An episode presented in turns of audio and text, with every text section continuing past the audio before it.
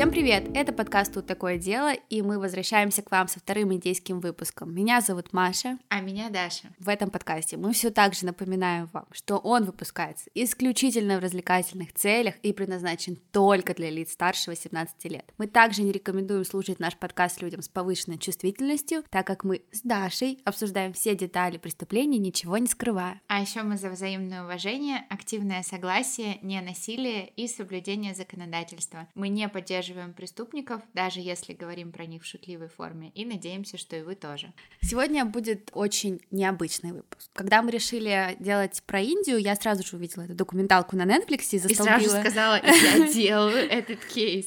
И я про него ничего не знала. И я очень сильно базировала весь свой research на документалке именно Netflix, потому что про индийские кейсы очень сложно найти много чего-то интересного. Но в документалке все очевидцы и все участники. И я раскрывала это дело в процессе просмотра и попыталась в скрипте также раскрыть его вам. То есть мы с вами пройдем все стадии, и мы с вами раскроем mm. сегодня событие, которое произошло. То есть мы сегодня следователи, индийские следователи. Ну, типа того. Mm.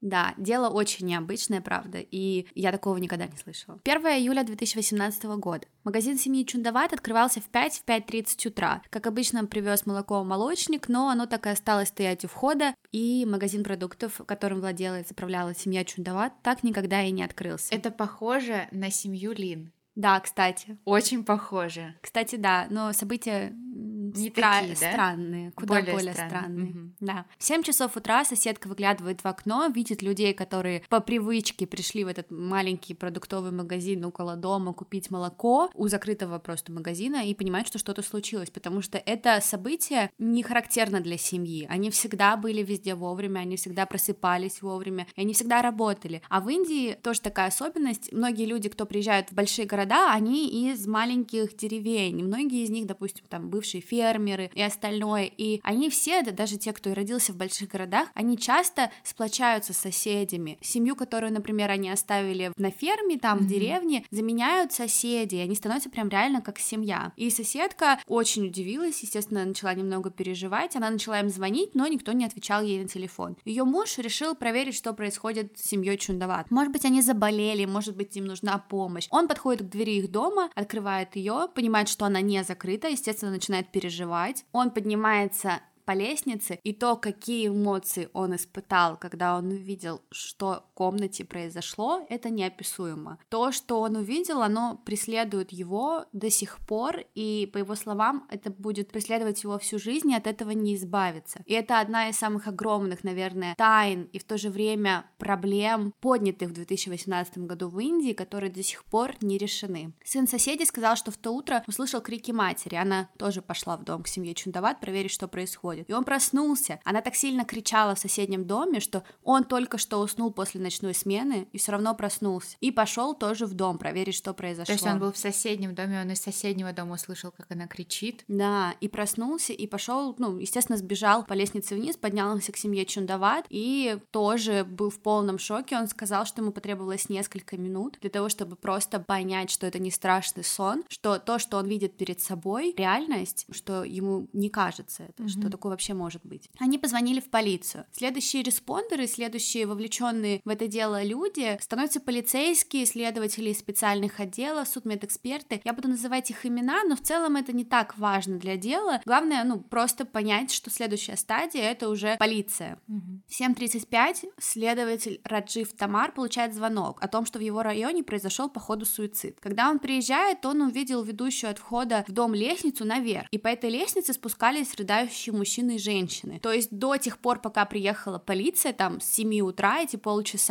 в дом имели вход люди, соседи. И они, естественно, шли смотреть, что там произошло. Отдельный дом, как а бы... А насколько много людей успело прийти в этот промежуток? Мы не знаем, но много. Угу. И это очень плохо, я расскажу сейчас почему. Он поднимается наверх, заходит в гостиную и видит страшную картину. С потолка на зацепленных на железные прутья шали висят повешенных 9 человек. 9 человек! Да, как будто бы по кругу. Десятый человек, женщина, висит напротив, а в другой комнате недалеко от кровати лежит женщина, взрослая, видимо, мать семейства, одиннадцатая жертва. Естественно, он в шоке, одиннадцать жертв. Странное событие, и все повешены. А они все на этой шале какой-то или на чем они висели? У них в гостиной, ну это как не наша стандартная гостиная, у них, во-первых, такие плоские крыши, на которые тоже есть выход с других mm-hmm. этажей. И первый этаж, где все mm-hmm. висели, там, представьте, как будто бы люк над mm-hmm. головой, только не как в машине, а просто окна, mm-hmm. такая своеобразная вентиляция. И мы ставим железные прутья на первые этажи на окно снаружи, а они их поставили внутри. Mm-hmm. То есть со второго этажа дома они могли выйти на крышу и открыть эти окна, а внутри у них были такие железные прутья. Mm. И такие прям, причем плотные, толстые железные прутья. Они на них и висели. 11 человек, каждый со своей шалью, каждый со стулом. Они висели прям вот как кубик-рубик. Офицер Раджив сказал, что люди так висели, что на секунду ему показалось, что это дерево баньян. Это такое дерево, знаете, корни которого свисают с веток. Такое очень большое дерево, у него есть ветки, и с него свисают еще и корни такие гладкие. В Индии есть одно самое такое священное дерево, оно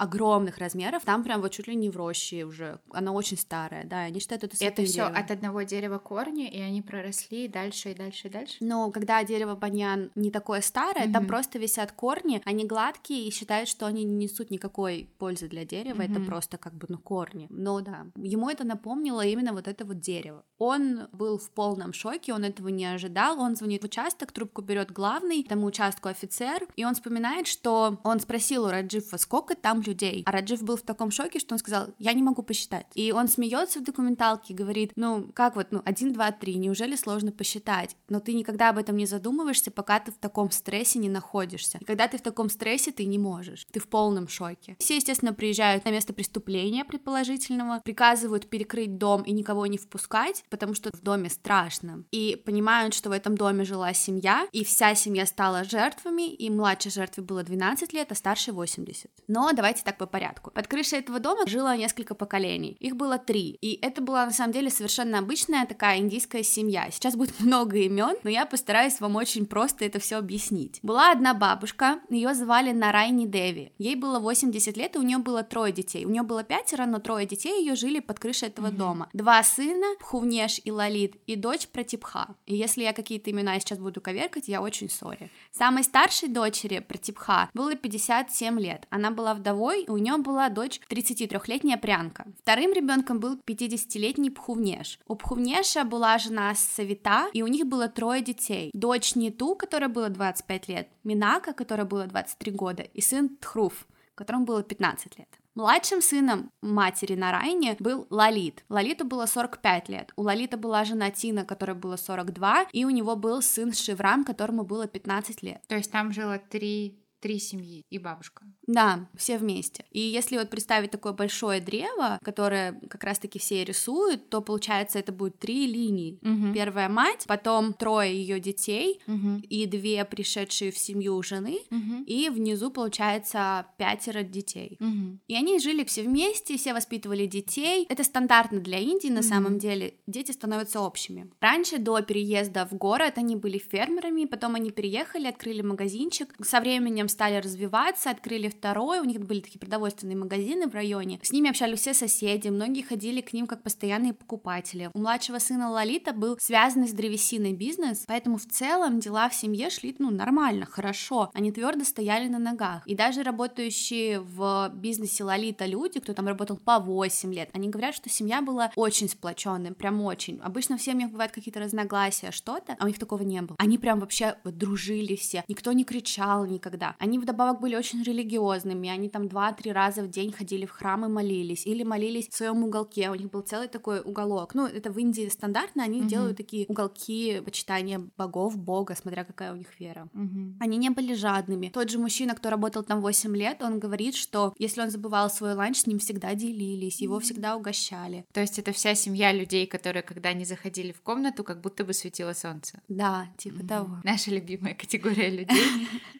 Да, Семьи двух жен очень хорошо отзывались о их мужьях и в целом о семье Чундават. Мол, знаешь, иногда ты отдаешь дочь в другой дом, и ты очень сильно за нее mm-hmm. переживаешь, но тут такого не было. С каждой стороны говорили о том, что редко пары так уважают друг друга, что у них прям сходство, они сразу сплочились. Обычно девушки выходят замуж, и семья действительно в Индии переживает, потому что девушка в Индии, она, выходя замуж, полностью уходит из семьи, mm-hmm. и она переходит в другую, и там вплоть до того, что она даже не может выйти из дома без разрешения отца семейства. Ого. Да, То есть даже во... чтобы навестить свою семью не может выйти. Она спрашивает разрешение. Mm-hmm. Я думаю, что так не у всех, но да. Вот, например, в этой семье были такие сплоченные связи, что действительно все говорили, ну просто что-то невероятное. Они все сошлись. И дети этой семьи были прекрасными. Среди них было, как я сказала, три девушки. Они отучились в университете и продолжали некоторые. Например, Прянка, как я поняла, получала магистерскую степень, ей было 33 года. Не ту училась. Вообще, ее имя пишется не ту, но в документалке произносит как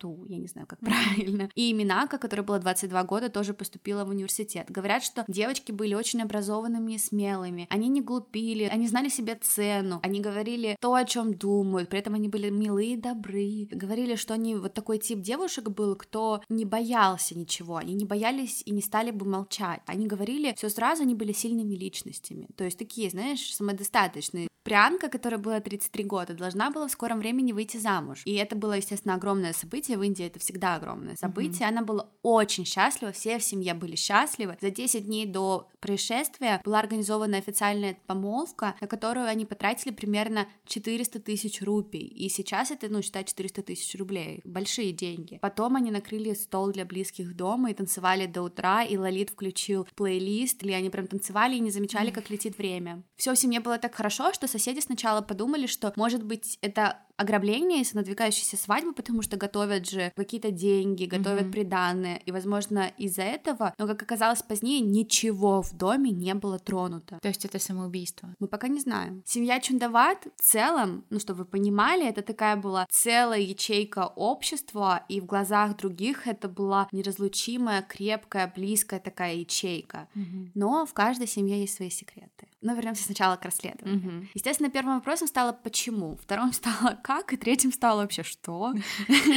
почему с ними сделали это, как это с ними сделали, и что произошло на самом деле. Это стандартные вопросы, на которые нужно ответить. Потому что для того, чтобы совершить такое массовое убийство, и так, чтобы никто этого не заметил, я хочу вам сказать, что Дели это такой большой город, где в принципе не спят, женщина заорала в доме, ее услышали в соседнем. Говорят, на каждую жертву нужно было минимум два человека, то есть их 11 в доме доме должно было быть еще 22. И однозначно кто-то бы услышал. Ну да, потому что среди них были мужчины, угу. мальчики не были такими маленькими, и девушки бы тоже боролись, угу. и женщины были сильными тоже. Естественно, что они оказали бы какое-то сопротивление. При этом тела их говорили об обратном. Не было никаких следов борьбы, на каждом остались украшения. Дома было достаточно аккуратно, и ничего не было тронуто, то есть не было следов борьбы даже в доме, не угу. то что на телах.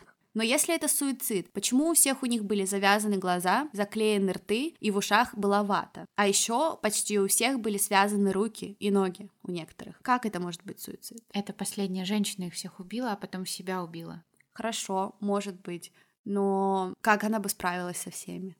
Ну, она их не убила, она их принудила, она их заставила, она манипулировала ими.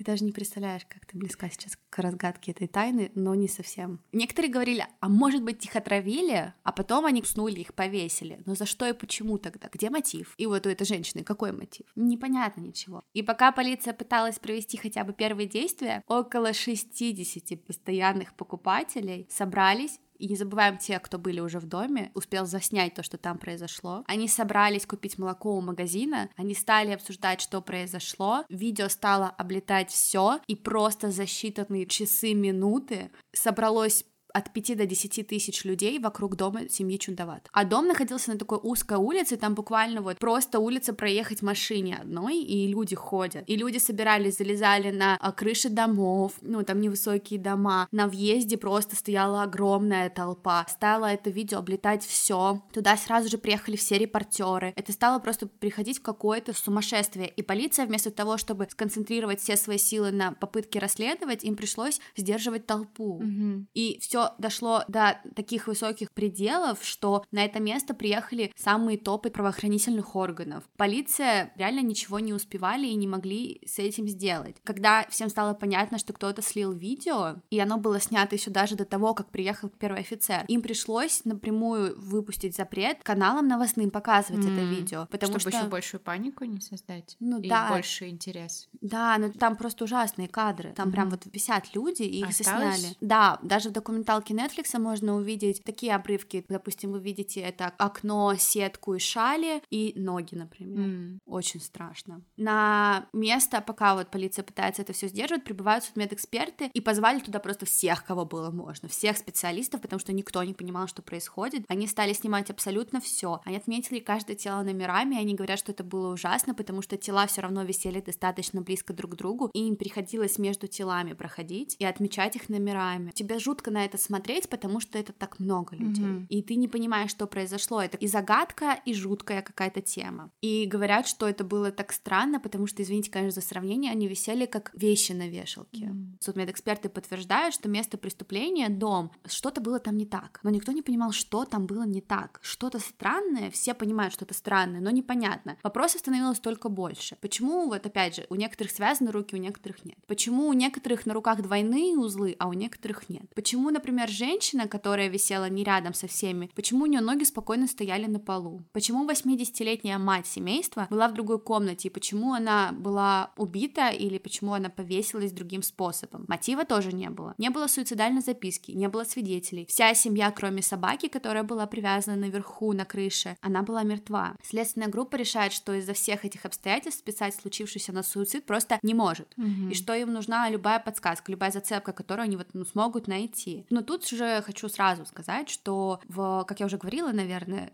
несколько раз за этот выпуск, в индийской культуре семьи очень связаны. Угу. И у матери, бабушки было, как я говорила, еще двое детей. Сын, самый старший, жил не в Индии, угу. а дочь приехала сразу же на место происшествия. Она в том же городе жила? Да. Но в другом доме? Да, угу. с мужем. И когда она приехала на место происшествия, она сразу стала говорить, что это не может быть суицидом, полиция не расследует преступление, и вообще в это замешана полиция. А так как в любой ситуации, когда полиция делает что-то, что людям не нравится, и это такая большая толпа, люди сразу же вешают все на полицию, mm-hmm. хотя полиция, мне кажется, в этом деле сработала нормально, и просто началась огромная паника, им вообще не давали работать, вообще не давали работать. Их спрашивали обо всем, просто каждого проходя происходящего. Они что-то выносили из дома, их спрашивали. Они даже не могли тела вынести из дома нормально. Им приходилось давать боком, ставить людей по краям от толпы, и эти тела заносить быстро в машины, а машины туда по одной только заезжают. Это был полный кошмар. Им Они вообще... не могли разогнать людей? Нет, как? 10 тысяч человек, 5 тысяч человек. А там уже 5 тысяч человек От 5 было? до 10 тысяч туда пришли. Жесть. Там просто такая толпа была, все репортеры. Там было сумасшествие. И их просто, грубо говоря, осквернили сразу же. И из-за того, что это было так сильно раздуто, как бы фокус с события сместился, и это, мне кажется, очень неправильно mm-hmm. и грустно. Полиция понимает, что им нужно как-то более централизованно расследовать дело, mm-hmm. и они начинают подходить к расследованию вот именно с вопроса mens rea, mm-hmm. то есть намерения, грубо говоря, убийства, потому что нельзя назвать преступление, если нет трех основных составляющих: mm-hmm. форма вины, цель и мотив. И следственная группа, систематично исследуя каждую часть дома, стала замечать замечать некоторые странные вещи. Во-первых, удалось заметить, что веревки висят друг от друга на одинаковом расстоянии, как я уже сказала, как кубик Рубик. Как бы это довольно-таки странно. Один из людей, по-моему, это был Лолит, он пытался себя отвязать, или Бхувнеш, я сейчас не могу точно сказать, mm-hmm. но у него палец был продет через шаль, как будто бы он пытался себя mm-hmm. спасти, у него не получилось. Но дети, их руки были полностью и очень плотно завязаны телефонными проводами. У них не только глаза были связаны, но были заклеены рты, уши, как я уже сказала, и вата была в ушах. Может быть, это для того, чтобы они быстрее умерли? Возможно, потому что еще во рту у многих были тряпки. Вот, например, насколько я знаю, у младшего смерть начала наступать mm-hmm. не от повешения mm-hmm. в первую очередь, а от удушения из-за тряпки mm-hmm. во рту. Мать лежала на полу сбоку от своей кровати, и у нее на шее тоже был шарф, как и у других, но еще у нее были следы от ремня, как будто бы ее душили. Но когда вас душат ремнем, след по всей шее, по кругу mm-hmm. всей шеи, а у нее он был только с одной стороны. То тоже как бы не характерно, что как просто будто ударили. Бы тащили просто, а потом. Типа того, да. Mm. Непонятно. Mm-hmm. Это были первые странные вещи, которые заметила группа. Дальше дело идет лучше, и вроде как начинают раскрываться более такие конкретные вещи. Во-первых, они находят камеру напротив дома, которая снимала всю улицу. И камера охватывает весь периметр дома. И она становится началом разгадки тайны семьи Чудова. Несколько следователей сели и приняли смотреть прям вот тот вечер, неделю, две. Они mm-hmm. решили просмотреть посмотреть все. И они узнают, что 28 июня 2018 года, за два дня до события, Тина и ее сын купили 4 новых табуретки. 30 июня, ночь происшествия. 21.40 Тина и Ниту, средняя дочь семейства, возвращаются домой с пластиковыми табуретками, с новыми которые они опять же купили на рынке. В 22-29 вечера сын Тины открывает магазин отца, выносит оттуда провода, а у них вот прям вот так дверь дома, и рядом открывается магазинчик, а, ага. да, и выносит оттуда провода. А, поэтому так много людей из магазина сразу же да, к дому. Угу. прям вот рядом. Понятно. И он берет эти провода, закрывает магазин и уносит их домой. Получается, что стулья, веревки, сари, на которых они висели, это было либо из магазина, либо куплено на рынке. То есть они готовили? Возможно. А может быть, они для другого купили, мы не знаем знаем. Записи с камер наблюдения показали, что единственные, кто в ту ночь заходили в дом или вообще появлялись на улицу дома, были члены этой семьи. То есть никакого постороннего. Да. И как только они закрыли за собой дверь, до самого утра ничего не было. На улице вообще никакого движения. Естественно, эта вещь стала самой большой зацепкой. Mm-hmm. Всем стало понятно, что из внешнего мира никто не был замешан mm-hmm. в случившемся. Теперь другой вопрос. Кто из них делал это другими? Как узнать, кто кого убил, если они все мертвы? А им нужно это узнавать. Им нужно расследовать это дело. Им нужно понять, это убийство или самоубийство. Тем более теперь, когда это дело так сильно раздулось. А, ну да, они просто не могли сказать, никто посторонний не заходил, мы закрываем дело. Да, ну тогда бы их просто вообще растерзали, да. мне кажется. Их да. бы так медиа там прокатило вообще по всем Но если бы это было не какое-то известное дело, мне кажется, они могли бы просто сказать, даже если это убийство, то они все равно все мертвы, мы никого не сможем обвинить, мы закрываем дело. Да, но им нужно было конкретно показать, угу. случилось то-то им нужно было это сказать, от них этого ждали. И они отвозят тела на аутопсию. Во-вторых, еще одна странная вещь в этом доме, и это, кстати, нашли журналисты, а не следователи, были очень странные трубы, выходящие с одной стороны дома. Ну вот вы можете себе прям представить, просто вот так стена дома, и из нее торчат трубы. Да, эти трубы были там не длинными, это 5-15 сантиметров. Некоторые были прямыми, некоторые были изогнутые такие, знаешь, трубы вниз как mm-hmm. будто бы смотрели. Mm-hmm. Их было 11, количество труб. Mm-hmm. 7 из этих труб смотрели вниз, они были завернуты, а 4 четыре смотрели прямо. И это привлекло внимание, потому что семь жертв были женщинами, а четыре мужчины. Трупы располагались почти в той же последовательности, в которой висели тела в доме. И другие странные какие-то вещи. Например, на гриле в их доме было 11 полос, на стенах 11 окон. Что-то очень жуткое.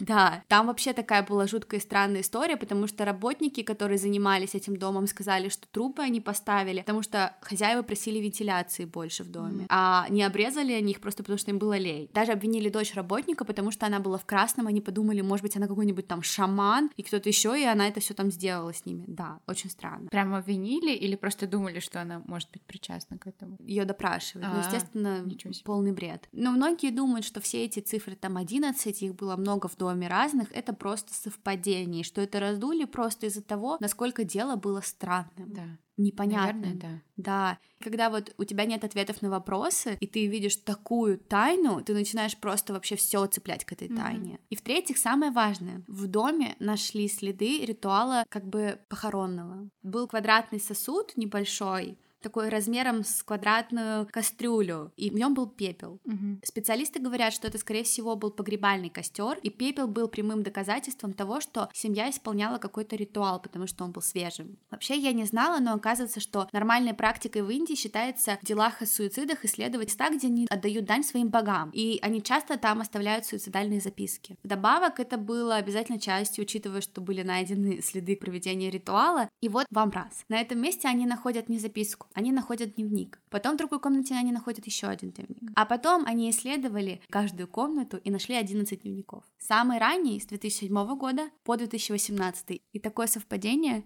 опять 11. Но это просто совпадение. Угу. Получается один дневник на каждый год, с 2007 по 2018. А, я думаю, это один дневник на каждого члена семьи. Нет, один дневник на каждый год. И эти дневники — это основное, главное доказательство, которое ответит нам на все вопросы. Как я уже говорила, у всех семей есть свои секреты. И как бы ни была социальная семья, любые секреты могут быть скрыты, и за рамки четырех стен они не выйдут никогда. Все, что было написано в дневниках, было в стиле инструкций и разговора, обращения к читающему. Следователи прошли все дневники, но сначала первым делом, конечно же, последнюю страницу. И все, что там было, все это они уже видели. Тела, шали. Они задокументировали все. И написано, вот последняя запись была написана 24 июня 2018 года, примерно за неделю до событий. Угу. В записях говорилось о ритуале, который они будут проводить. Ритуал назывался Пад пуджа или баньян-3 ритуал. Дерево баньян, про которое мы рассказывали. То дерево, где корни свисают с веток вниз. Все, что было написано в этой тетради, предполагало, что члены семьи должны стать корнями дерева. Даже время. Написали, что все должно произойти примерно в час ночи. Там было написано, в течение семи дней регулярно совершайте банный ритуал без перерыва. Если есть гость, делайте это на следующий день. Ничего не должно быть видно. Никто не должен ничего понять. Совершая финальный ритуал, следует использовать тусклый свет. Глаза должны быть полностью закрыты. Повязка на глаза должна быть правильно завязана на глазах. Носовой платок должен заткнуть рот. Держите ум абсолютно пустым. Не думайте думайте ни о чем, только слушайте. Пока вы стоите по стойке смирно, представьте, что ветви дерева обвиваются вокруг вас. Выполняйте ритуал единодушно и решительно. Это поможет раскаяться в своих ошибках. Оказалось, что записи велись каждый день практически. Как минимум они велись три раза в неделю. И каждое утро каждый член семьи просыпался и читал дневник, чтобы понять, какой будет день и что ему нужно делать. А кто вел эти записи? Мы пока не знаем. Там также было написано, кто что должен сделать, кто ошибся и не сделал то, что должен был. Писали, вы все должны сделать вечером такой-то ритуал или сделайте то-то для матери утром. Например, 24 декабря 2017 года написали, что Друв, один из сыновей, приводит слишком много времени в телефоне. Это нужно исправить. То есть каждая мелочь была прописана. В этих дневниках писалось все, что должно быть в жизни каждого. И все это было написано в таком тоне, что казалось, что это какая-то странная вера или колдовство. Угу. Все очень было действительно странно. Ты когда даже слушаешь, это как будто бы какая-то сила извне. Казалось, что как будто бы присутствовало какое-то третье лицо, которое писало и давало эти указания. Читателю быстро становилось понятно, что семья, походу, была настолько поглощена своей верой и этими традициями, этими дневниками, что люди стали думать, что, может быть, был какой-то тантрик, может быть, кто-то провел ритуал, угу. кто-то как минимум их направлял, угу. и они стали проверять сообщения, переписки, звонки все, каждого члена семьи, ничего не было. То есть это кто-то изнутри. Да, все в рамках просто одного дома. Угу. Но кто их писал? И вот интересно. Оказывается, что в Индии нормально, что семьи живут несколькими поколениями вместе. Но, как я уже сказала, что глава семьи, старший мужчина, это самая главная частичка этой семьи. А там был сын, да, который жил? Или там не было сына? Нет, там сначала был отец, потом он умрет. А. Но вот умирает глава семьи. И что дальше? В семье дыра, потому что это ячейка, которая постоянно диктовала им, что делать, давала им советы, слушала их, помогала, вела их. А тут дыра, пусто. Mm-hmm. И в нашем случае главой был Харал Сингх. И он был довольно-таки авторитарен, но он был очень образован, очень приятен, о нем всегда хорошо отзывались. Он сошелся с Нарайни Дэйви абсолютно как-то случайно. Он пришел к ее отцу, он был беден, а у Нарайни отец был фермер и довольно-таки богат. И он попросил дать ему работу работу. Но по итогу он так понравился отцу Нарайне, что он предложил ему руку своей дочери, и Пхарал, не дурак совсем, конечно, он согласился. Mm-hmm. Когда он еще не приехал в Дели, он тоже хорошо зарабатывал, но когда его дети стали жениться и выходить замуж, он немного стал терять деньги. Mm-hmm. ну, понятное дело, ну, много приданного. Да. И он продал свою ферму и уехал в Дели. Как мы узнаем, после его смерти многое стало в семье меняться. Он говорил всем, что делать, как образовывать, как тратить деньги. Жена его, мать семейства, она вообще лидером не была никогда. Он умер и стал вопрос, кто же будет главным. Сын Денеш, которому 61 год, он в семье не жил, как я уже говорила, mm-hmm. он не станет главным. Хувнеш, которому было 53 года, один из тех, кто повесился, он был довольно закрытым, он иногда много выпивал, и он постоянно работал. Он не был инициативным. Mm-hmm. И был Лалит. Лалиту было 47 лет. Лалит был, как всегда говорят, очень зрелым, несмотря на то, что он был самым младшим сыном в семействе. Он в семье всем всегда руководил, и он встал на место отца. Но у Лалита тяжелая история. Он в детстве, как младший, всегда был звездой. Младших всегда любят. Он был обычным подростком, учился, тусил, развлекался, все как обычно. Но у него дважды были серьезные травмы головы. Во-первых, в 88 году Лалит попадает в аварию на своем мотоцикле, и несколько дней после этого лежит в больнице. У него была серьезная травма головы, и по словам его друзей, а у него такие прям друзья, знаешь, детства mm-hmm. прям такие, он а, мог, например, часто отключаться во время разговора. Ну, то есть он просто сидел, засыпал. А, он засыпал или прям сознание терял? Засыпал. Вот мы с тобой говорим, mm-hmm. и я могу что такая раз и заснуть. Ну, я могу, Ты на самом деле.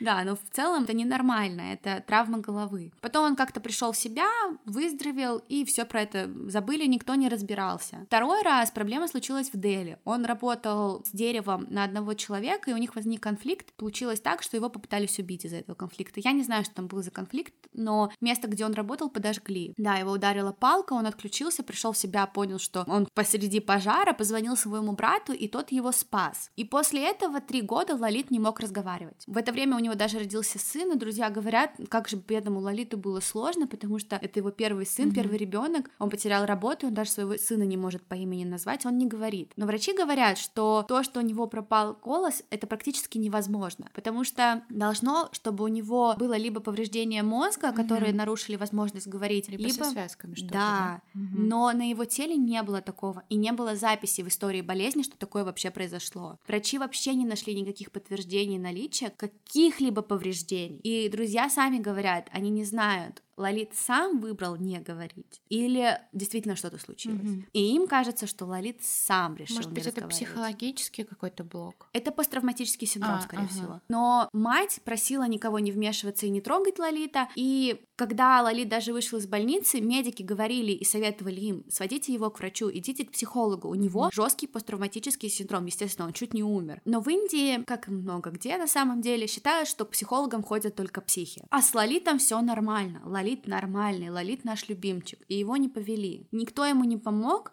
Говорят, что когда есть такого типа травма, и тебе с ней не помогают, mm-hmm. эта травма переходит на уровень психоза. Mm-hmm. То есть непроработанная травма превращается в какой-то психоз. Да, посттравматический mm-hmm. синдром такое бывает часто. Mm-hmm. А психоз это когда твой мозг не может рационально переварить то, что происходит в твоей жизни. Ты как бы функционирующий абсолютно нормальный человек, ты вообще абсолютно нормален, но вот что-то у тебя не так. Ты, допустим, слышишь голоса, и какой-то триггер должен быть. И для Лолиты триггером была смерть отца. Угу. И практически сразу же, практически сразу же после смерти отца Лолит начинает слышать голос своего отца. И сразу же после смерти Бхарала, главы семьи, мы видим первую запись в дневнике, сентябрь 2007 года. Мы узнаем, что со смерти отец часто посещал Лолита в его снах. В них он разговаривал с отцом и слушал его, он получал от него инструкции и со временем стал делиться инструкциями со своей семьей. Даже не ту говорила соседям, что в ее дядю селился дух ее дедушки, и что этот дух их направляет.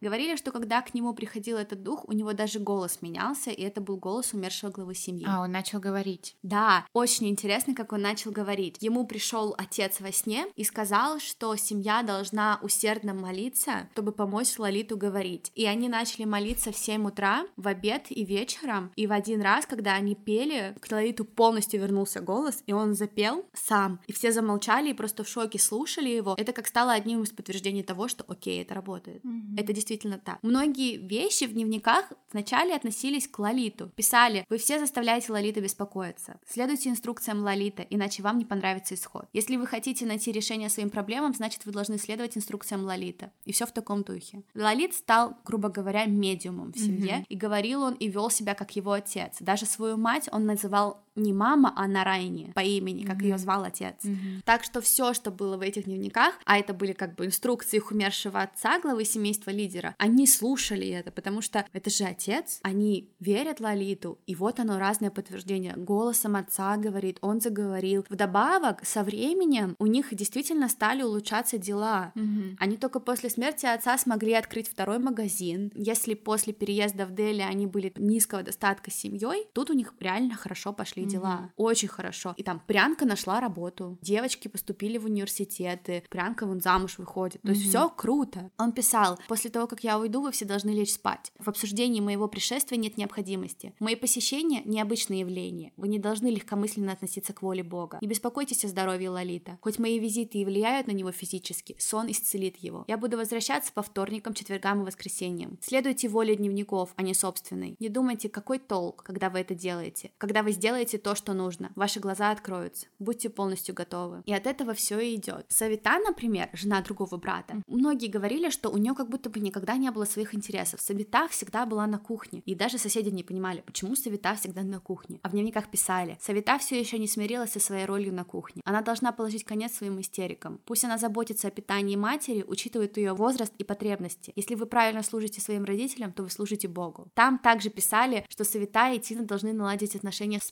Потипхой, например. Потипха — это вот дочь Нарайни, которая без ага. мужа, да. Отец этот как будто бы не просто видел, что происходит в семье, а как будто бы видел их отношение внутреннее к другому человеку. Угу. То, чего они не говорили, то, что они не обсуждали. Например, писалось, что Прянка и не тут две девочки, дети, они должны быть более дружелюбны друг к другу. Угу они всему находили подтверждение в дневниках. Mm-hmm. А потом в дневниках появляется Тина, жена Лолита. И стали писать, все должны следовать ценностям и поведению Тины и Лолита. Тина получает, конечно же, от факта того, что ее муж Лолит теперь главный выгоду тоже. Mm-hmm. И поэтому она поддерживает его во всем. Плюс, mm-hmm. естественно, она верит. Что бы там в голове у Лолита не творилось, это для нее было очень выгодно тоже. Потому что вы должны понимать, что вот эта ячейка семья для Тины это мир целый. Да. Ну, то есть там своя иерархия, свои какие-то функции, у каждого своя репутация. Да, и она в эту семью пришла. Угу. Она не дочь на Райне, ну, да. она пришедшая. Угу. И, естественно, ей сложнее своего места добиться в этой семье. Естественно, ей хочется. Угу. Со временем в дневниках стали появляться записи с наклоном не только в сторону Лолита, вот как я говорю, а Тины типа все, что у вас есть, это благодаря усилиям Лолиты и Тины. Даже небольшие ошибки влияют на здоровье Лолиты и Тины. Чтобы защитить Лолиту и Тину, вы все пройдете испытания. Конкретная промывка мозгов. Угу. 11 лет, вы же понимаете, 11 лет даже маленькие дети, никто из них не проговорился, никто ничего никому не сказал, никто не догадывался. Они ходили же в школу, да, то есть они в социуме были? Они были абсолютно социальны. Вы не думаете, что они ходили как mm-hmm. участники культа? Нет, они там танцевали, они вечно гуляли, у них постоянно были гости, они сидели с детьми соседей. Mm-hmm. Вообще никто никогда ничего не замечал. Я постараюсь выложить отрывки в Инстаграм с записей с помолвки прянки. Дети репетировали и придумали целый танец для помолвки помолвки. Там прям, ну вот все было, вот я бы никогда в жизни не подумала, mm. что у них такой секрет. И все сначала думали, что дневники писал только Лолит, ну как и я. А потом провели анализ почерка, mm. и оказалось, что Прянка и Нету тоже писали. То есть, возможно, они писали, когда Лолит говорил. А, то есть он им диктовал, и они записывали. Да. да? Угу. Появляются на этот же момент результаты скрытия. Десять смертей наступили из-за повешения. Бабушка, другой разговор, написали, что это partial hanging, частичное повешение, повешения, то есть она умерла не совсем от повешения, потому что ее пытались повесить за ручку. Но в дневниках писали, так как мать слишком полная, очень грубо, между прочим, мертвый дедушка.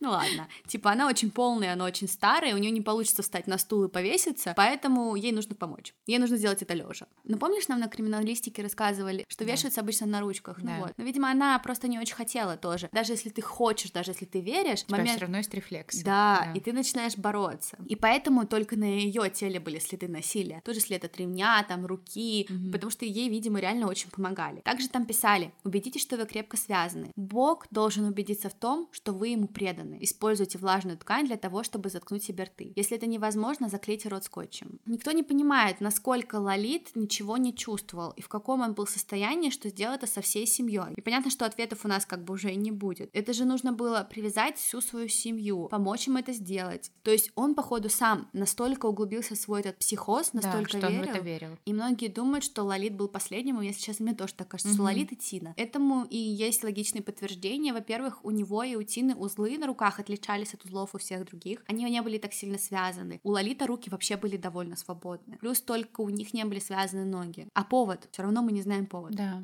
Ну, как ты думаешь? Мне кажется, религиозная причина однозначно какая-то. То есть либо быть ближе к Богу, либо каким-то образом свои грехи искупить. Ну, что-то явно вот туда. На самом деле, 11 лет отцу пришло время прийти к ним. Mm. Они поверили в пришествие отца. В дневниках было написано о том, что пришло время визита папы. И подготовка началась за 7 дней. Но почему все согласились? Отец придет, но все же понимают, что это повешение, мы умрем. Да. Ну потому что они все подумали, что это будет временно, что это закончится быстро. Им всем сказали, что он придет и освободит их было написано, Богу будет приятно видеть стоящих 11 человек рядом с единственной целью. Не паникуйте при выполнении ритуала. Земля может дрожать, и небо может дрожать. У вас могут начаться галлюцинации. Убедите детей продолжать мысленно воспевать. Пение может длиться от 5 до 15 минут. Пока это длится, Лолит будет защищать каждого из вас. Ответственность связать всех была возложена на одного из вас. Когда все крепления будут закреплены, Лолит подаст сигнал небольшой палкой. Держите рядом с собой шар с водой. Когда вода изменит цвет, я вернусь вернусь. Пришло время визита папы. То есть они думали, что они не умрут, и Лолит вовремя остановит все. Они думали, что они повисят 5, 10, угу. 15 минут максимум, и потом они освободят друг друга. Но что они бы они... не успели, они же понимают, что они не успеют. Ну, вообще, нет, я думаю. Во-первых, когда человек вешается, это очень долго. Во-вторых, они реально думали и верили в то, что Лолит освободит их. Ну, они рационально, наверное, понимали, что они могут повеситься. Mm-hmm. И я, если честно, думаю, что сопротивление все-таки нежелание какое-то было, скорее всего, было. Но в то же время они реально верили в то, что это закончится, что они не умрут. Mm-hmm. Мне очень интересен тот момент. Лолит их повесил и стоял, ждал, и они умерли, и он повесился сам. Или Лолит вместе с ними. И я предполагаю, что второй вариант. Mm-hmm. Потому что, типа, Лолит подаст сигнал палкой, скорее всего, он тоже. Он даже не стоял и не смотрел. Mm-hmm. Они все в один момент. И говорят, что, скорее всего, такой триггер произошел из-за того, что Лолит не мог больше это тянуть. Такое продолжительное время он был в своей голове, угу. и с ним явно все было не в порядке, и он это не вытягивал. И здесь происходит второй триггер его психоза. Опять же, момент, который его доводит, это помолвка старшего ребенка семьи. Он чувствовал, мне кажется, и все так думают, что будут проблемы какие-то, потому что Прянка выйдет из семьи полностью. Она уйдет. Когда она уйдет, она что сделает? Она расскажет про Лолита и про отца. Она перестанет верить угу. Вы должны понимать, что эти 11 человек — это было целое государство для Лолита. Mm-hmm. Это был целый фундамент, и каждый кирпичик был очень важен. И сейчас просто один из самых центральных кирпичиков уйдет. Если этот кирпичик перестанет верить, другие тоже перестанут. И будет? развалится. Да. Mm-hmm. Даже говорят, что перед помолвкой Лолит очень много спал, он себя странно вел, и во время помолвки тоже. И, скорее всего, это и был триггер. Он как бы хотел, чтобы отец пришел, и Прянка настолько поверила в это mm-hmm. все, настолько, что никогда бы не ушла. Вот такая история. После того, как провели вскрытие, после того, как физическая аутопсия была совершена, я не знала, но можно провести психологическую аутопсию. Это как? Туда приходят врачи, включая психолога, и они вместе с другими доказательствами исследуют мозг, mm. психологическое состояние погибших, их тело, все это сопоставляют и пытаются ответить на вопросы. И с большой вероятностью они подтвердили действительно психоз у Лолита, бредовое расстройство. Со временем, не получая помощи, он его расширил на всю семью, и здесь мы видим редкий случай коллективного психоза. И я не знала, что такое существует. Mm-hmm. Это такое редкое бредовое расстройство, когда бред разделяется между двумя или несколькими лицами с тесными эмоциональными связями. Они верили каждому его слову, потому что у них тоже стал появляться этот психоз. И Лолит боялся не зря, потому что говорят, если одну ячейку этого психоза коллективного убрать, то вера у этой ячейки mm-hmm. очень быстро рушится. Внутри бредовой теории есть такая определенная логика, я так немного погуглила, которая слегка непонятна, которая вообще, точнее, непонятна окружающим. Mm-hmm. Сознание пациента ясное, он способен адекватно воспринимать внешний мир, но он четко придерживается своей бредовой идеи. Он спорит, доказывает свою правоту, навязывает свою точку зрения другим, он вообще не верит в другое. Человек очень убежден в том, что он прав, так как для него это происходящее является абсолютно реальным. То есть для нас не существует этого, для него это жизнь. И причем бред подкрепляется и слуховыми, и тактильными, и даже визуальными галлюцинациями. То есть мозг создает какую-то свою реальность и все делает, чтобы эту реальность поддерживать причем не только для одного человека, а для всех. Да, то есть он начинает сначала сам, допустим, говорить, я да. разговаривал с Богом, угу. а потом это распространяется на всех, потому что они так эмоционально связаны, угу. что эта связь эмоциональная, она подкрепляет. А ты не думаешь, что так же в культах работает? Ну, я имею в виду вот в близком окружении, которое к лидеру культа близки. Мне кажется, там тоже коллективный психоз. Да, и в этом вот все интересно этого дела, потому что мне кажется, это такой был мини-культ да, семейный. Согласна. То есть, когда я даже не ищу дела о культах, они, они находятся все сами.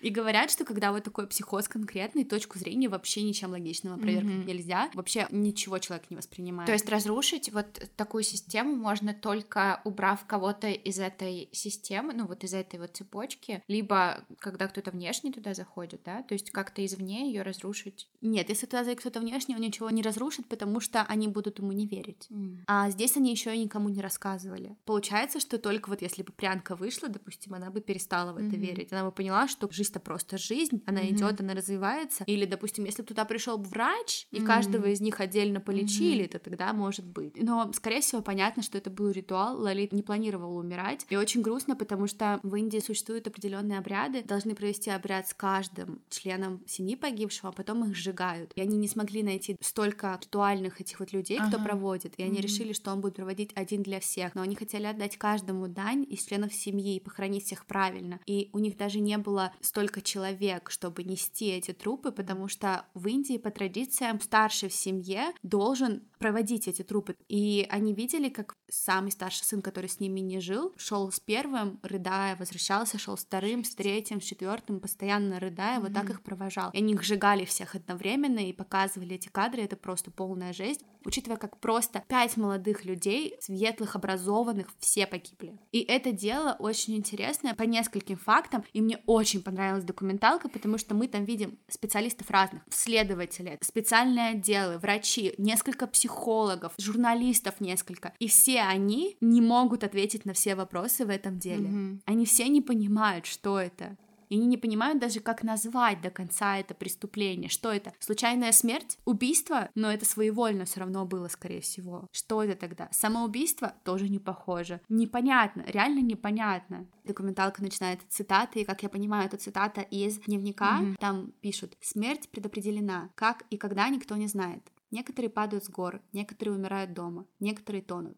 Как это произойдет, никто не может сказать. Но смерть неизбежна, это воля богов. Даже я не знаю, когда и как я умру. Но в конце концов все исчезает. Между верой и заблуждением очень тонкая грань. И где заканчивается вера, а где начинается заблуждение, нам непонятно, где провести черту. И это дело, оно именно показало, что черту практически невозможно провести. И еще последнее. Там так грустно было с собакой. О, нет! Да. В общем, эта собака была привязана, естественно, из-за того, сколько было толпы. Она постоянно лаяла, была в жутком стрессе и находилась под палящим солнцем очень долго. И активист, когда увидел по новостям всю эту трансляцию, увидел собаку и побежал ее спасать. Прибежал, в общем, следователи ему помогли, они эту собачку достали, он ее отвез к себе, он начал ее отхаживать, но она провела очень много времени под палящим mm-hmm. солнцем, и она была в таком стрессе, что даже она не выдержала и умерла. Ужасно грустно.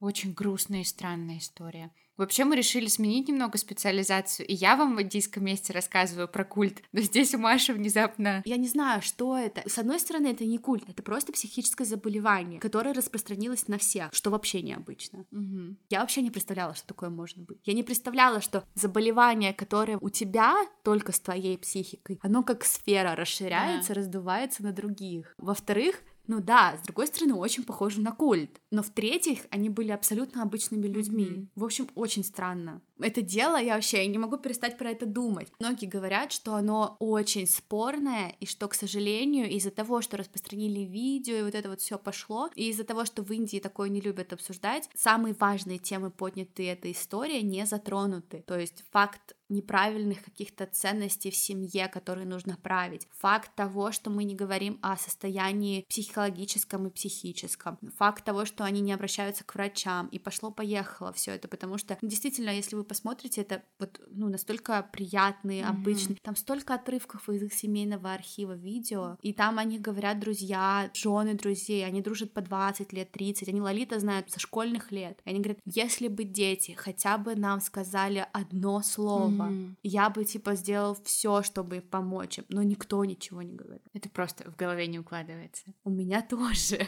Теперь у вас не укладывается.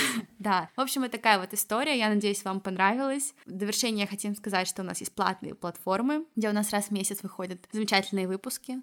У нас уже вышло три очень интересных выпуска. Со всеми деталями и подробностями, о которых мы не можем говорить на наших обычных платформах, но можем говорить на платных платформах. Так что те, кому интересно, и если вы хотите нас поддержать, вы можете найти ссылку у нас в Инстаграме. Всем спасибо за внимание. Увидимся в следующем индийском выпуске. Всем пока.